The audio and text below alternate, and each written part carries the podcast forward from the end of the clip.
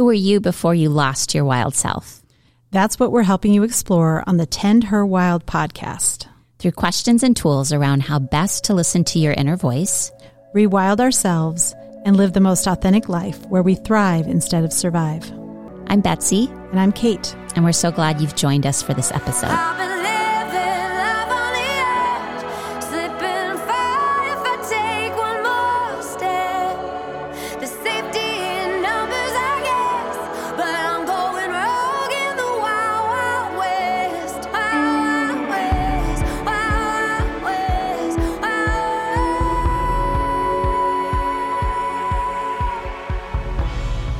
This is Kate Moreland, and you're listening to Tend Her Wild.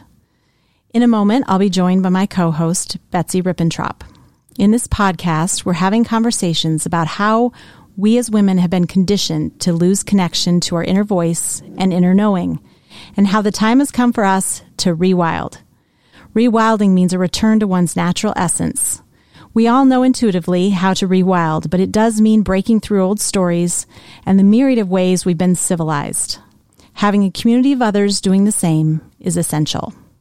I'm honored today to interview my dear friend Betsy Rippentrop. Betsy's often referred to as Dr. Yoga Mama, and she's a licensed psychologist, a certified yoga and meditation teacher, an author, and a mama of three kids, ages 10 to 16. Betsy guides people into courageous awareness of their body and mind and is especially adept at translating complex concepts into practical tools that can efficiently shift our state of being. Betsy owns a yoga studio, has a psychology practice, and is focused on integrating yoga into treatment. She's written multiple academic papers and is author of The Complete Idiot's Guide to the Chakras. Betsy and I have been co creating and working together over the past several years, and this podcast really felt like the natural next step. So, Betsy, welcome. Hi, Kate excited to have you here today. And I, I just want to start by saying uh, we met, uh, we talked about this last time, but we met, uh, really truly met about five years ago when we deeply connected. But we've known each other for a while. And I don't know if you know this, but the first time I actually met you was when you were a bartender. yes. Yes. And I remember like being drawn to you and enjoying talking to you, even though you were serving me drinks and That's I didn't so know you that funny. well, but I remember that. That was a long time ago. A that was how part of how I made it through grad school financially. Yeah. yeah. So we would connect just briefly in those moments, but yeah. I would see you. You were at a restaurant that our family owned. Mm-hmm. And it just, I was thinking about that because you you really are when you're paying attention you're drawn to people that you're supposed to know. I totally have had that same experience yeah. where you see certain people or you're curious about certain people and then years down the road they're in your life and you're like oh now i get why, yes. why i why i noticed that person all those years ago. Yes and you're that person mm. for me. I love that. I've never heard that. Thank yeah, you. yeah. Um, so tell us you know you you have done so many things in your own unique way but tell us kind of how things started for you, where where you grew up and, and what it was like growing up in the town you did and, and what you were like as a child. Hmm. Yeah, so I grew up well, I think I came into this world already a little unique and different. So when I was born, my left knee was hyperextended up onto my chest, meaning it was going the wrong direction. And so it was flipped up on my chest. And I'm told that the doctor said, Oh, looks like we have a trick knee here. And they flipped it back down and I flipped it back up onto my chest. And I guess my dad basically or almost fainted because here, you know, he just has this new baby and their leg is going the wrong direction. Oh my gosh. Yes. And so I think already I sort of came in with like, I'm weird and different, so watch out, world. and the doctors like wrapped me super tight in a blanket and just told my parents, well, just make sure she never plays contact sports and she might have challenges with her knees. And to this day, I still have challenges with my knees. And I swear it's because it was imprinted in me at an early age that I was like going to have birth. bad knees. And so I'm trying to like love my knees and work yeah. with my knees so that my knees don't aren't mad at me anymore. That's literally a message from mm-hmm. birth. I know. Yes, I do believe it was some kind of symbolic message. So I grew up in a very small conservative religious town. And I think that I was conditioned from such an early age to be good and to be quiet and to fit in and to do the right thing. I remember being told, people are watching you, Betsy. And so the pressure of like not messing up. So I was such a line tower. Like I was such a do the right thing, don't let anyone down, fit in, um, don't mess up. But I think that my essence was actually really wild. Like I came in like, hello world, I'm totally different and, and like unique. And yet this, where I grew up, it was a really like to fit in and to be safe. I had to very much fit my big spirit in a really small box. Tell us about your name. Oh, God, that's so good. I would never have thought of this. So, yes, I, so yeah, I came into this world with this weird knee, and then they named me Anne, A N N E, after my grandmother. But no one has ever called me Anne my entire life. So I was named Anne Elizabeth. But my sister, who was five years old at the time, wanted a baby Betsy Wetsy to play with. and so they started to call me Betsy. So my entire life, I've been Betsy, but my legal name is Anne. And honestly, as a kid, like I had such, I was already this like really highly sensitive, kind of neurotic, nervous, worrier, worrier type kid, so sensitive. And my first day of school, they would call, is Anne Brandel here? And I would literally be like, who is that? I think it's my last name. And I would be so confused. And so it was a regular thing. I would go home after the first day of school and say, Mom, what's my name again? Tell me my name again. Oh. Okay, well, you're Anne Elizabeth Brandel, but you, we call you Betsy. And so I think that was also a part of this, like, I didn't know who I was. There was like this identity yeah. kind of crisis early on because I was named one thing, but I was called something else. And I had to fit into this little box. And I think it is maybe what drove me to study psychology and to really start to dive into the depths and layers of myself in a new way because I think I I didn't know who I was and I was confused. I think I was really confused because I think I came in with a lot of wild, unique, sensitive energy. Like I I was like the little kid who felt things and knew things. Yeah, you did. But couldn't express it or was scared to express it and so just like went and hid under my covers. Yeah. You know, I always think about your name because my two sisters are Anne and Elizabeth. Mm. So I'm Are they actually called Anne and Elizabeth? Anne and Beth. And Beth, yeah. Yeah. But yeah, those two names for me. Mm-hmm. Yeah. Another reason we're linked. Yes, Kate. I think so. So growing up, you, what were some of the things that you enjoyed? I know you were into music.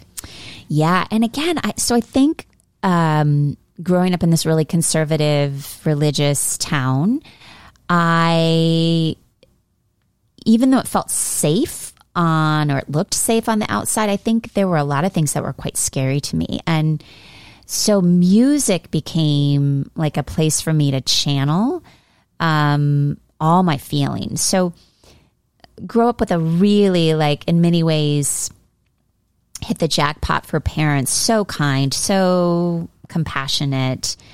Um, and they didn't really know what to do with me because I was so sensitive and I was feeling so much and I was having headaches and I was having diarrhea and I, I was having all these like physical, uh, manifestations. physical manifestations. And they didn't quite know what to do with me. I, I, I mean, I heard the phrase often, you're so sensitive, you're too sensitive. And now I love my sensitivity. I know it's like part of my magic. It's part of why I get to do the work that I get to do in the world. But I'm sure it was really my parents didn't know what to do with it. And especially if I had a big emotional feeling like anxiety or fear, they really didn't know what to do with that. They weren't comfortable with that. So I think I channeled all of that emotion into music.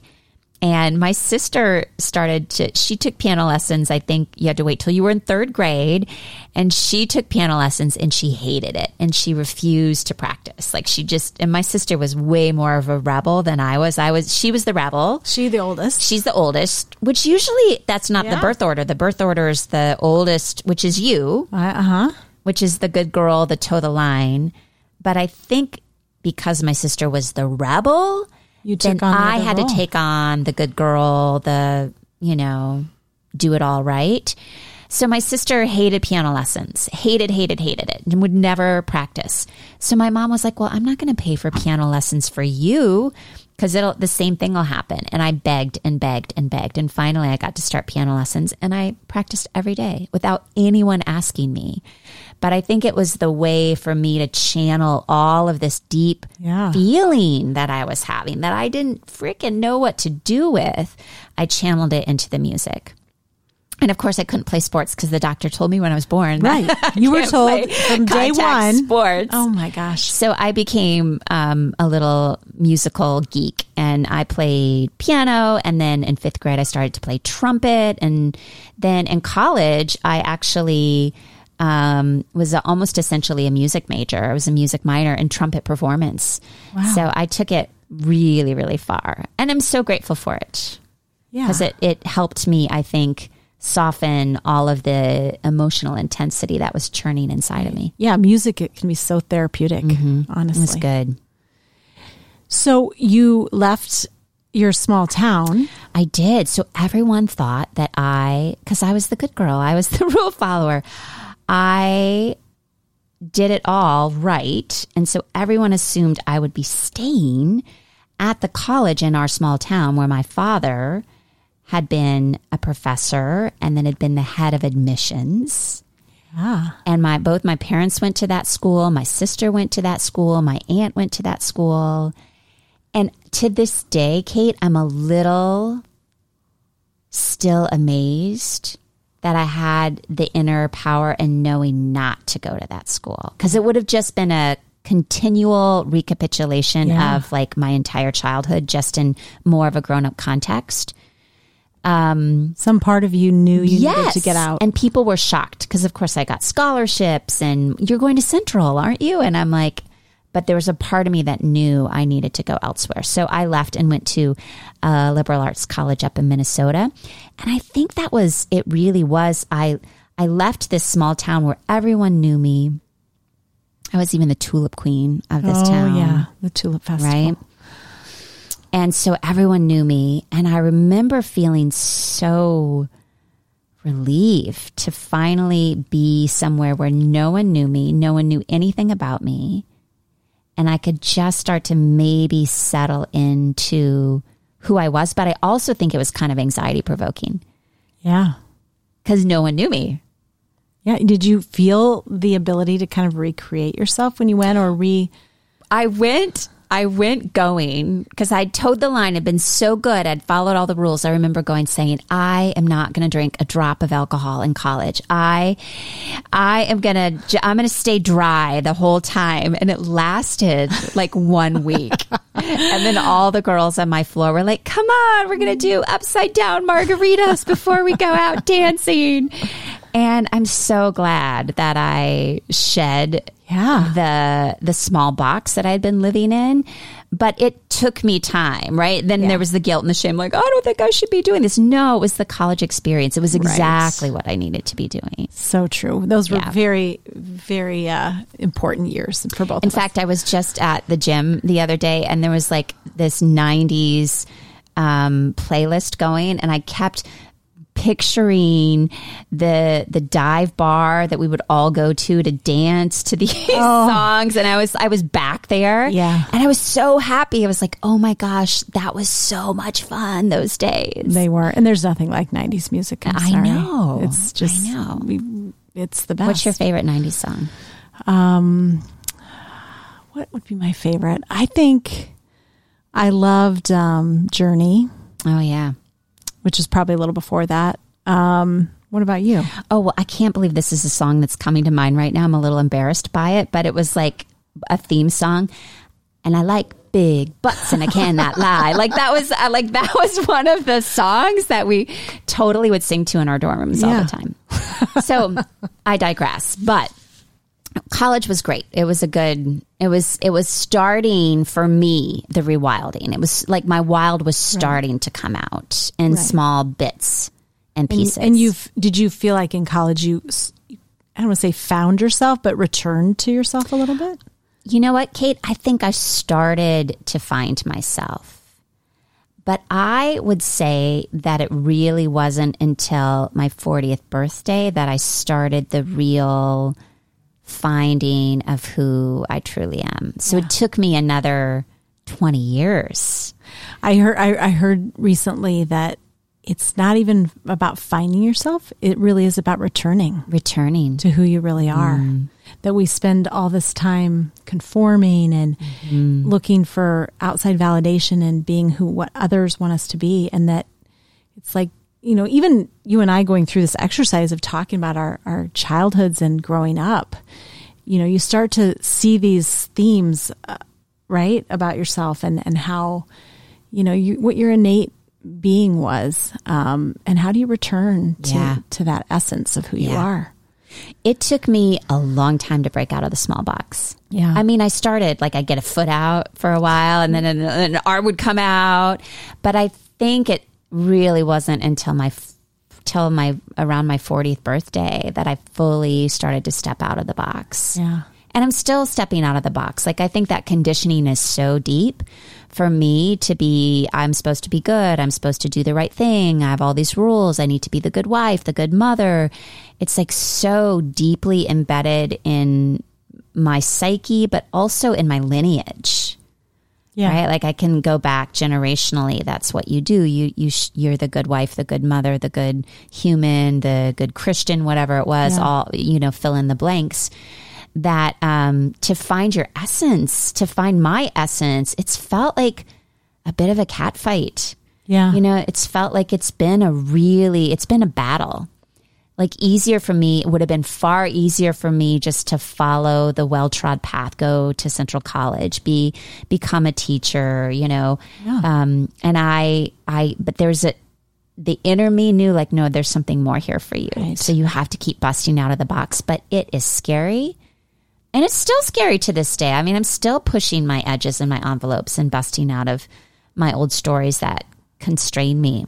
And it's still scary. Absolutely. And and I think it's good to acknowledge that, right? Yeah. We we can't pretend like, oh, if you just make the wild decision, Yeah. like it'll all be right. It'll all be easy and then the path is fun. No, Yeah. I actually, someone said this the other day and I love this. Um, ignorance is bliss. Waking up is a bitch. oh wow. How true is that? Touche. So you can stay ignorant and mm-hmm. small and easy and in your comfort zone and numbed out. And there is some measure of bliss with that. It's not the real deep bliss, but it's like just going through the motions of what everyone else is doing. But you know, really 20 years ago, I think is when I started on my path of awakening and my path of evolution and my path of probably rewilding, we could call it. And um, it's a bitch Yeah. it's hard and it's not easy and you get through one layer and then there's another layer and then there's another layer and then there's another layer and then suddenly like you've lost all your friends because you're on this path right Right. The longer you go on the path, the fewer the people walk beside you. yeah Which we've talked about before. yeah we have talked about and and there's certain people that come into your life for a period of time and and then when that time kind of passes and it's time to move on um we have a lot of guilt around that as women Yeah. too right like well i should try to keep maintain all these relationships but it doesn't always fit anymore Right. because you you kind of outgrow or or you know and i think being a wild woman means living in more truth and more alignment yes And so, and truth is hard. Like living in truth, living in um, sort of that more honest place is, is can be really hard. Right. And that's scary for other people. Right? Because Yeah. when you start to live more honestly and in that space, there's going to be people- people in your life that um, aren't ready for that, and it, Yeah. they don't want to. They don't want to have to look that deep. So, Totally. yeah. Totally. Well, so you finished college. What what drew you to psychology? Because we both are psychology. Oh, I majors. ma- I majored in essentially everything. So I Oh. started out pre med, and I, that's what a good girl should. that's what a good girl should do. And I knew I was smart. And so I thought, well, I'll just become a doctor because that'll really impress people and make people like me more. Um, but my college was really um, smart in that they, if there's like a hundred, there's like half the class starts out pre med. Sure. So they make you take the hardest classes your first semester to weed people out. So my first semester of college, I took biochemistry, calculus, physics, and then like a maybe like an English class or something. Yeah, right? so I but I stuck with pre-med for maybe like a year and a half. I took a ton of the requisite classes, but then all the other classes I loved, like I took a sociology class and I loved it and then I took a English class in Shakespeare and I was like, "Oh, I'm going to become an English major. I love to write." And it wasn't until like I think the second semester of my sophomore year that I took Psych 101. And I didn't ever actually see myself going into psych. Um, but I remember taking the class and it was so easy for me. And I remember all of my friends taking the class with me. We're like, how do you remember all this? This is like so much. You just ate it up. I just, and I knew it like it was already in me on Yes. some level. So then I kept taking psych classes, but I didn't like we were kind of joking. I think it was in your maybe when I interviewed you last week, like, what do you do with a BA in psychology? Right. There, I mean, what do you do? So I took a year off. I did. I waited tables for a year and I got a little bit more experience. And then I did decide, I was like, I think I'm going to go to grad school. But then that was a whole process of applying and super competitive and getting Yeah. into And I started my grad school in Chicago and did a year actually at the Chicago Medical School. It was a clinical health psych track. And right away, my little sensitive meter came out, and I could feel how toxic the place was, and the faculty all hated each other, and grad students were being roped into staying like eight years. It was taking them like eight, nine years to get a PhD. And I just, and again, like I, as I look back, I'm like, whoa, you did have this like little wild piece in you that was like, screw this. I am not staying here. This is not a healthy environment. So then I went through the process of reapplying to grad schools again, which was Wow. such a huge deal. yeah. And then I ended up getting into Iowa and then came to graduate school and then did another six years of school before I was out. And what was what was grad school like for you? Did you even then know that some of what you were learning might not be the way you'd want to practice? or Yeah, did that so come I went in. In fact, I've never told this story. This is so interesting. It's coming to me right now. So I was in this like dysfunctional grad program in Chicago, and I remember reading Dr. Dr. Andrew Weil's book, and he's this holistic medical doctor who, and this was still like when mind body medicine was just sort of coming out. And he wrote this sort of book about mind body integration. And I read it and I was like, I want to do what he does. Yeah. So then I thought to myself, well, then I do need to go to medical school because he's an MD who's gone down this naturopathic path. And I was so confused. And it cracks me up that I did this. I wrote him a letter. A real letter. I wrote Andrew Weil, Dr. Andrew Weil, a letter with like, I want to do holistic work, but I fear that if I go to medical school, then it'll take me another 20 years to get back around to, right? Like I wrote him this letter. I mean, it shows you how like I was so confused. And of course, you know, do you think he's going to respond back? No. but I got back like a card from his company saying, we put you, um, on our mailing list. And you know like so they clearly received the letter. Um, but i think i was very confused. I knew i wanted to do mind body work. I thought i would do the medical school track. And then i realized no i can do the psychology track. So grad school for me actually i loved graduate school because i think i'm an avid learner. And i loved loved loved it. I didn't have like my breakdown of what did i do until after grad school. Like grad school I was good at it. I learned really quickly. I liked my colleagues. There was always something new. So I pretty much thrived. But it was a long haul. I had to after the my coursework was done, I had to move to Chicago and do this internship at Rush Medical Center, which was like right across from Cook County. And that was right when ER was like the big TV show. And we could see at the beginning of the the TV show ER, they showed you know the entrance to the ER and we could see that from our office window and we would hear George Clooney was in town and we'd go out looking for George Clooney. Oh my gosh, I didn't realize that. Yeah, so I finished all of that, got back, did like a postdoc. I mean, I did all of it. And then I was like in my first job, licensed, you know, seven years of school. And I was like, what the hell did I just do? I am almost $100,000 in debt. I went to school forever. I'm 30 years old and I only know how to work with people from the neck up. This is bullshit. And I remember I went into like such a dark place. I mean, I'd gone to this top rated graduate program and I'd done all the research and I had published and, and I still didn't know how to actually work and help people integrate their body and their mind for more healing, which was always my desire from when I started graduate school. Now, were you doing yoga at this point? So I started, this is a little bit of a funny story, but I think I will tell it. I, so maybe my second or third, it would have been my third year of graduate school. We were taking what's called comprehensive exams, where basically you're just told know everything.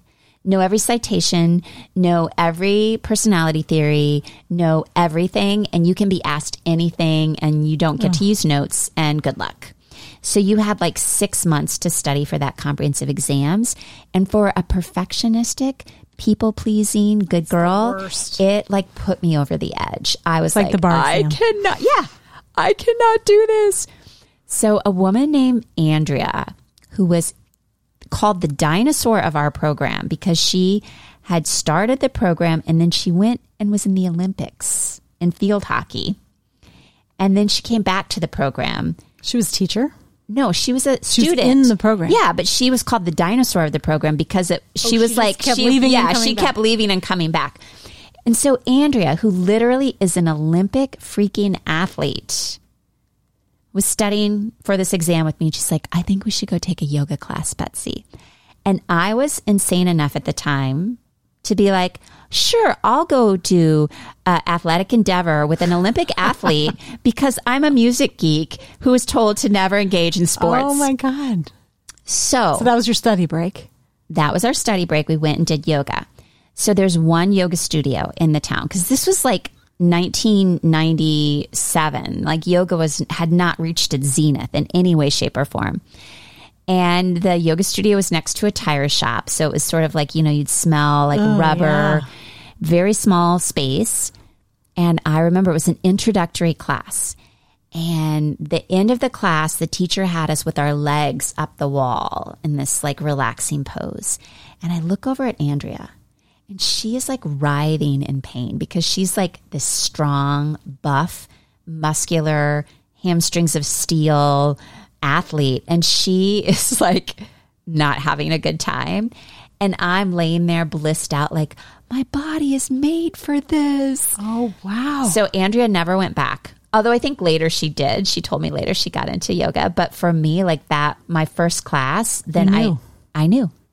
I knew. And I didn't miss a Betsy, week. That was your contact sport. That was my contact sport. Yoga was my contact sport. Yeah. Absolutely. So, in a lot of the, these years, you get married. Yep. So I finished graduate school, get married. We moved to Germany for a while. Um, and then we come back and I'm pregnant with my first son. I'm in private practice. And it was really around that time that I was kind of actually, when we moved to Germany, we moved for my um, husband's job. And so during that time, I couldn't work because I didn't speak German and I didn't have a license. Sure. So I did yoga every day and I went to yoga studios in Germany and I started to journal about this like business that I wanted to create, which and I remember even drawing, I'm not an artist, but I remember drawing a bridge. And I remember drawing like some kind of bridge that links the body and the mind. And so like I knew and I filled this journal with like ideas. So I knew something was percolating. But then I went back to my academic job in the university, right? Like Yep. toeing the line, being the good girl. And again, it took me, similar to you, having my first baby, to like bust an arm out of that box and be like, no, I don't want to work in a system where I don't have any flexibility. And so then I started a private practice. And then from there, I was like, I need to bring the body in. And so started to study yoga and get my yoga training and travel all over doing, you know, getting trainings and learning from so many amazing yoga teachers. And so I always say I spent a decade studying psychology, getting my PhD in psychology. Then I spent the next decade essentially getting a PhD in yoga. And now I'm in my third decade Yeah. where I'm finally integrating yoga and psychology for the benefit of people's mental well being. And what an important time to be doing this Oh my work. goodness. And I, I can personally say that I have had the pleasure of working with you in the past. I can say that, right? Yeah. Um, and it i was resistant in the beginning I, I was like no i just need to talk about it more i need to talk about it more and but there was a day when i said i'll try it and Oh, getting into your getting body, into your like body working in your body. yes. and Yes. then and then the the movement that i had from you know being able to to get there faster as far as like processing things was unbelievable like i, I remember exactly the day that it happened and i was like uh it, it just opens you up in a way and and just it i don't know how to explain it but i felt it Yeah. Well, so that's the thing. I think most people, we are literally stuck in our heads. Yeah And we're trained to do that. Like, look at both of us. We went to school for a bagillion, jillion, trillion years, and you're smart. You're told you're smart. So then you even give more power to the intellect and you you believe you can think your way out of a problem. You can believe you can think your way to love or you can think your way to a solution. And you can't. So for me, when I started to realize, oh, the body is the wise entity, the body knows, like the body can't lie. Our minds, oh my gosh, they're masters of manipulation and lying. But the body just, it tells truth. So if someone is coming to me, whether it's in a yoga class or after yoga class or in my psychology practice, and they're wanting to figure out their truth, I am always going to believe their body over their mind. Always. But we have to teach people how to get into their bodies because shame is the number one source. The number one source for women of shame is their bodies. Right. We don't want to be anywhere No. close to them, right? That's And if you've had any trauma, trauma is stored in the body. yes. And so we just keep disconnecting from it. We just keep leaving the body. We keep living in front of the body or off to the side of the body. And so when you really teach somebody that the safest and most wise place to land is in their body, then everything starts to shift. But it can take a while to get there. Yeah. Because we're so conditioned for so many years Yeah. to ignore. Yeah. And our culture doesn't, I mean, there's other cultures that I think are more embodied cultures. Right. Like I think the Eastern cultures very much know like uh, the power of getting down into the pelvis and the feet. And we don't. We just speed through life. Like, Yes. what else can I add to my list of things, which then just keeps us in our headspace? So I think hell, like if you stay in your headspace, it can be a living hell. Yeah. And that's where a lot of people are trapped. And, Yeah.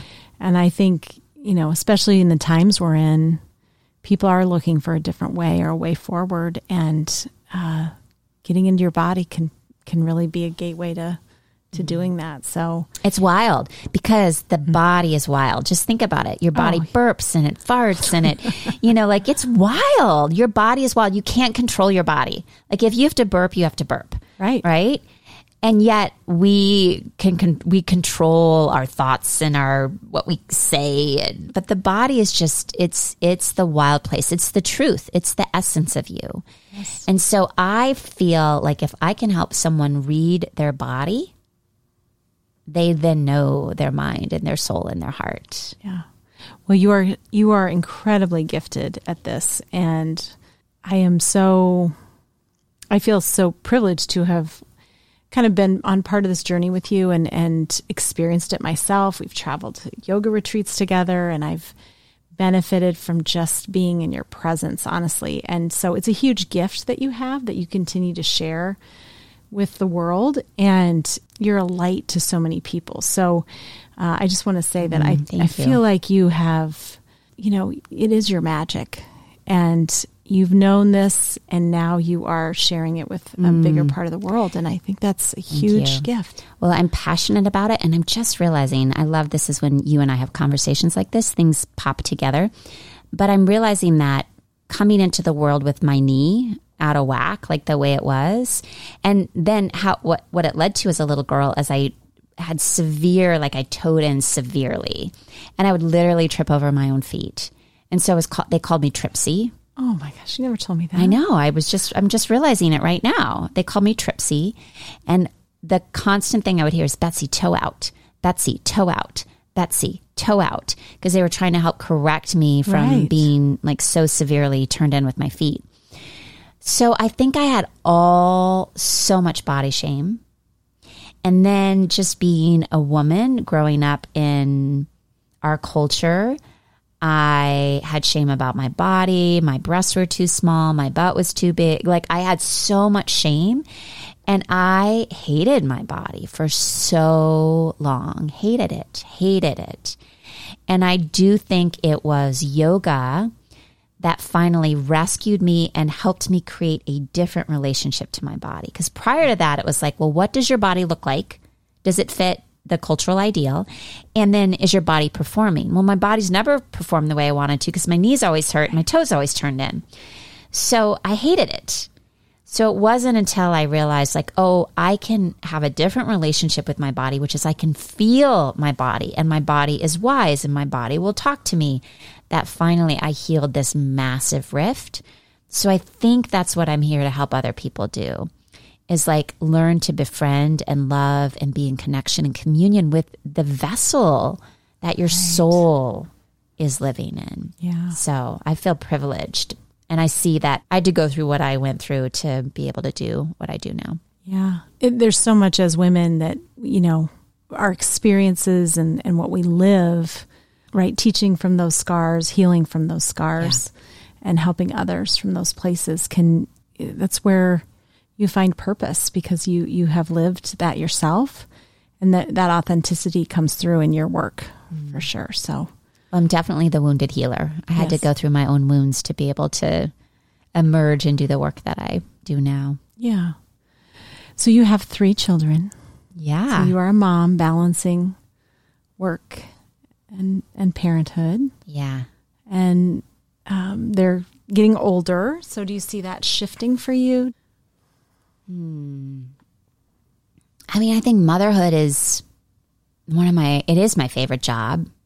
And I feel like it's always been pretty second nature to me that I, I, have a very, it just always has been like this very nurturing quality about me. In fact, like growing up, my favorite thing to do was play with dolls and feed the dolls and hug the dolls. And so that, that is very, second nature. So I think that's also maybe why I was able to navigate working having children because the the caring for the babies and the toddlers felt really like I knew how to do it.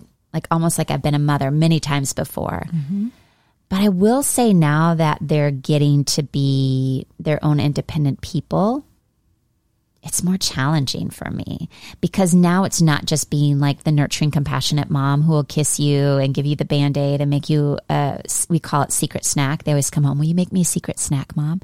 And it's like I just take a bowl and throw like a little bit of cereal and a couple marshmallows and crackers and but even to the day this day my 13 year old is like will you make me a secret oh, snack it's, it's love that's love yeah yes But I do find it's harder now because I just don't want to screw them up. I know.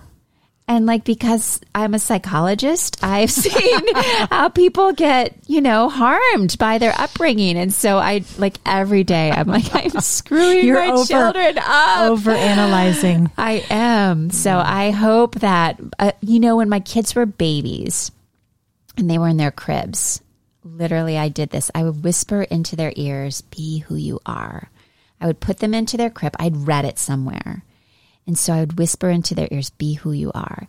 And I think it's because maybe that message wasn't very strong for me growing up. The mm-hmm. message was be good and fit into a box and do the right thing and be quiet. And so I just really wanted them to know just be who you are. I don't care what that looks like. I just want you to be who you are. So I really tried to live that in my parenting, like just Yeah. be who you are. And I think they're figuring it out.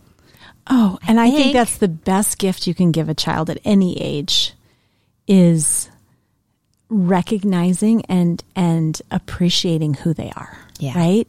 The uniqueness of them. Um, to this day, like if my mom tells me a story about me as a kid, I'm like, oh, that's my mom seeing me for who I am, even at 50.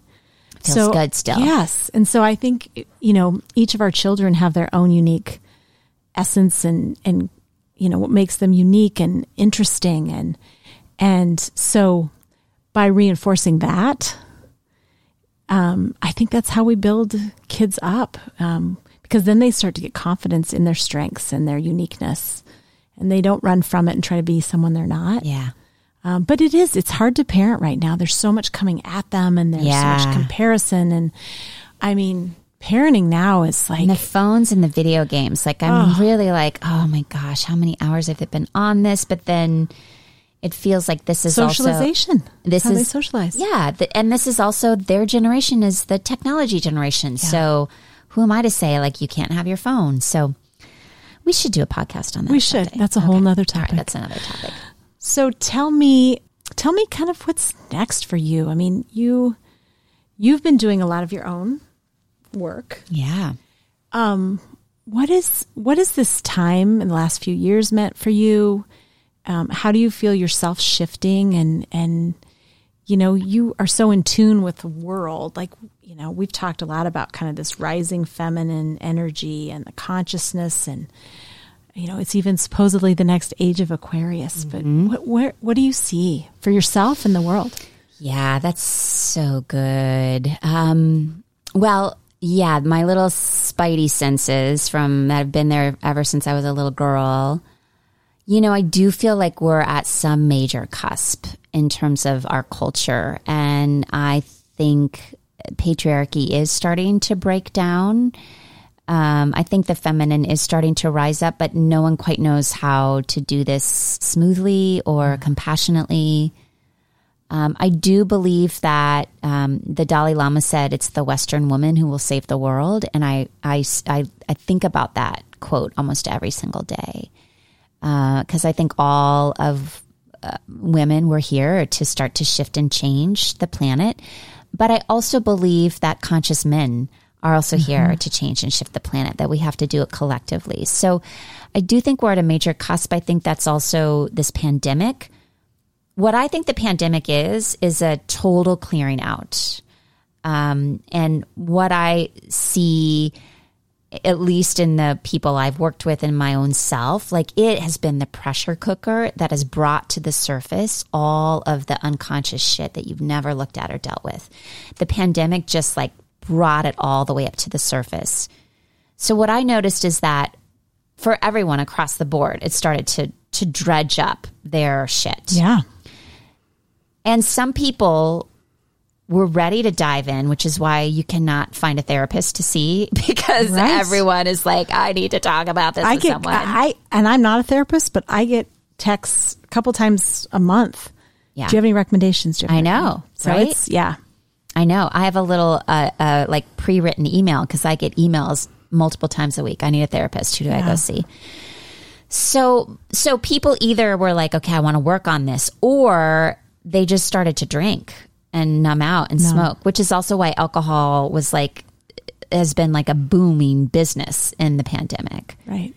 So I think we've all been given the opportunity to work through what's been holding us back and weighing us down.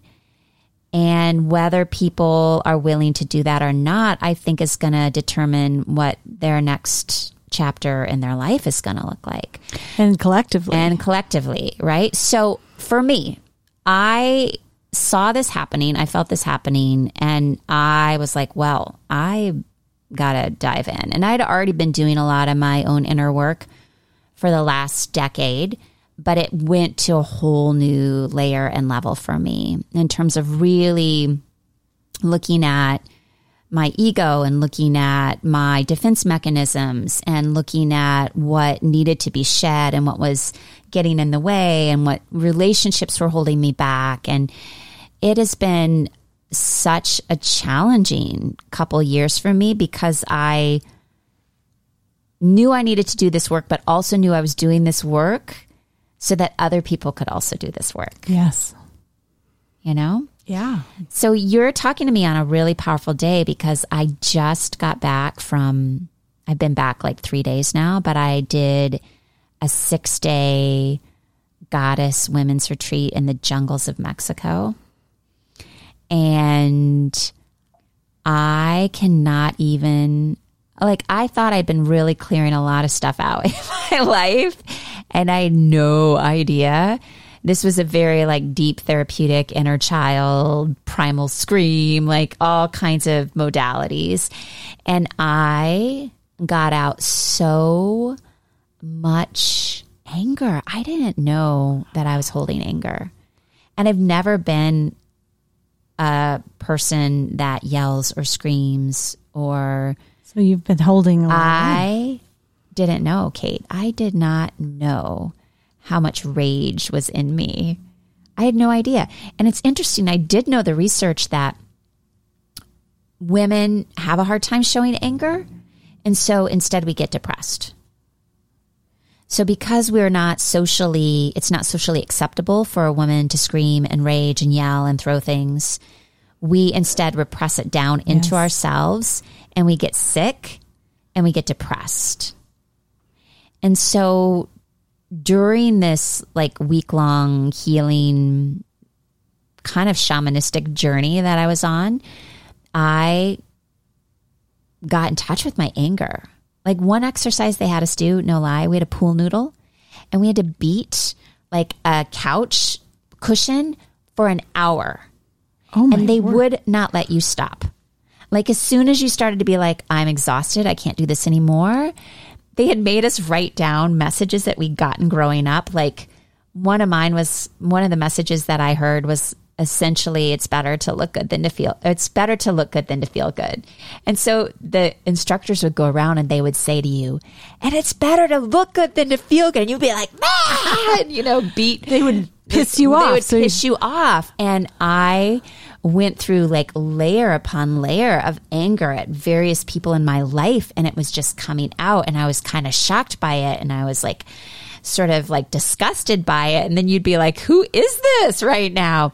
But it was so cathartic, and literally, I lost seven pounds during the week, and I don't. It was not necessarily like calorie in, calorie out. It was like psychic weight, I swear, that I've been carrying. And this is the thing that I'm still not fully, like, I'm still crazily in awe of. I lost so much pain in my body. I did not know how much pain I was carrying in my body. And I'm a yogi. I do yoga every day. I'm flexible, I'm in shape, but I was carrying so much pain. And I cleared so much of that out over the course of this week. And so I was in the gym this week doing a workout that I've done multiple times. And I was like, I don't have pain in my hip right now. Oh my God, I don't have pain in my shoulder. Oh my God, my knees, my knees, my knees feel like really good. And so I Wow. am amazed at like, so here, this is what my life's work is. We carry all this baggage and trauma and intensity and emotion in our bodies. And we need to learn Release how to it. release it out to find like freedom and to find our essence. Yes. So I'm coming back so much more free and I love that. wild. Yeah. Yeah. Well, even the the and you and I have done some wild things lately too with um, dance, the yoga dance class, and um, uh, and we'll talk about this on another show. But our trip to Iceland, and you know those experiences, like you said, um, moving that out of your body frees you up, Yeah. and women. We just continue to push down, push down, and there isn't room for freedom. Then there isn't room to be wild. No. So I'm super curious to know who I'm going to become. Yes, I have too. I know. and on this journey, yeah, we can kind of share that transformation for you Yeah. and and and go on that journey with you. Um, and I'm like I said, I'm entering a whole new decade after this month, and um, I'm the same way. I there's something more that we're both on a journey toward, um, and it's it's exciting, but also I don't really know. I'm not I'm not going into this uh, with some preconceived notion of what it's going to look like any any any more in my life. I'm letting things unfold um, and surrendering to it because I think I think that's where the real joy is. Yes. Well, it has been an absolute joy to talk with you, and and I do want to share with people listening that I've known Betsy long enough and been around people that know Betsy that I can confidently say that she is the essence of the Maya Angelou quote that you don't always remember what people say to you, but you always remember how they make you feel. Mm. And people will say to me, oh, there's just something about Betsy. Mm-hmm. Honestly, I've heard that more times than I can count. Um, and so I'm honored to be your friend and to be doing this show with you. Uh, and I think there's so many, you know, we started this because we have these great conversations that we want to, we want to record and, Yeah. and, uh, we have daughters, we have friends, we have mothers, we have sisters, and we think that it's, you know, we're using our voices and, and, and eventually hearing from you on what you want to know more about and what you want to talk about, I think will make this an amazing journey. Yeah. Uh, and so I'm just excited to be alongside you. Thank you, Kate. Thanks for joining us today. If you like this podcast, please subscribe, rate, and review. Come back and rewild with us again next week.